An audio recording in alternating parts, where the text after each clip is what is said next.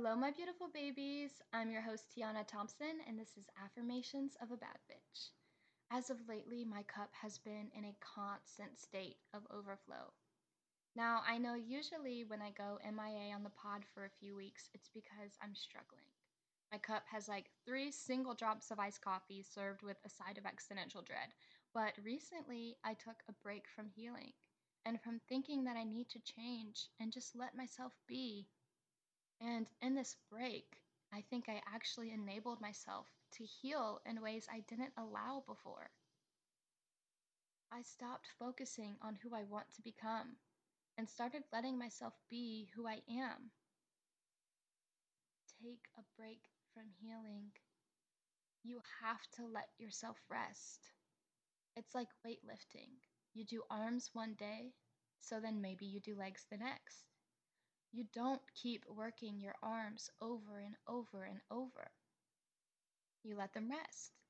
And in that rest, they not only recover, they grow your muscles grow. The mind and the soul need time to rest as well. Stop overworking yourself. Stop thinking that you need to be better, that you need to fix yourself in order to be deserving of love. Try to let your mind wander, get bored, and just observe your thoughts. In periods of rest, you may start to feel like you're doing the opposite of healing. You might feel lazy, unproductive, tired, and you'll probably feel at times the things you've been avoiding by keeping yourself busy. That's the healing happening. And your ego, your mind is not like this.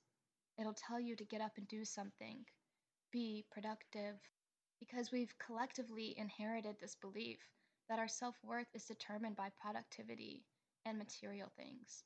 This is a blatant fucking lie. Self worth is determined by the self. You are worth whatever you believe you are. Self worth is a vine whose seeds were planted in childhood.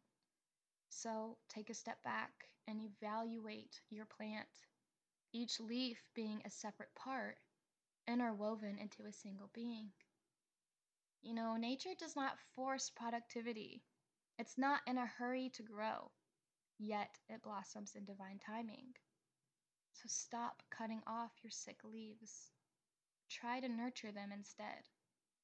Nurture the parts of you that feel unworthy, unloved, and exiled.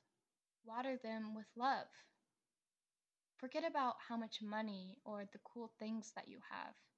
Explore who you are when you strip away your name, your job, your accomplishments, who are you without these things that you are literally clinging onto in order to feel worthy? Where will you find your worth now? Maybe you'll find it in your own heart. So rest, enjoy yourself, and may my overflow be enough to make you full again.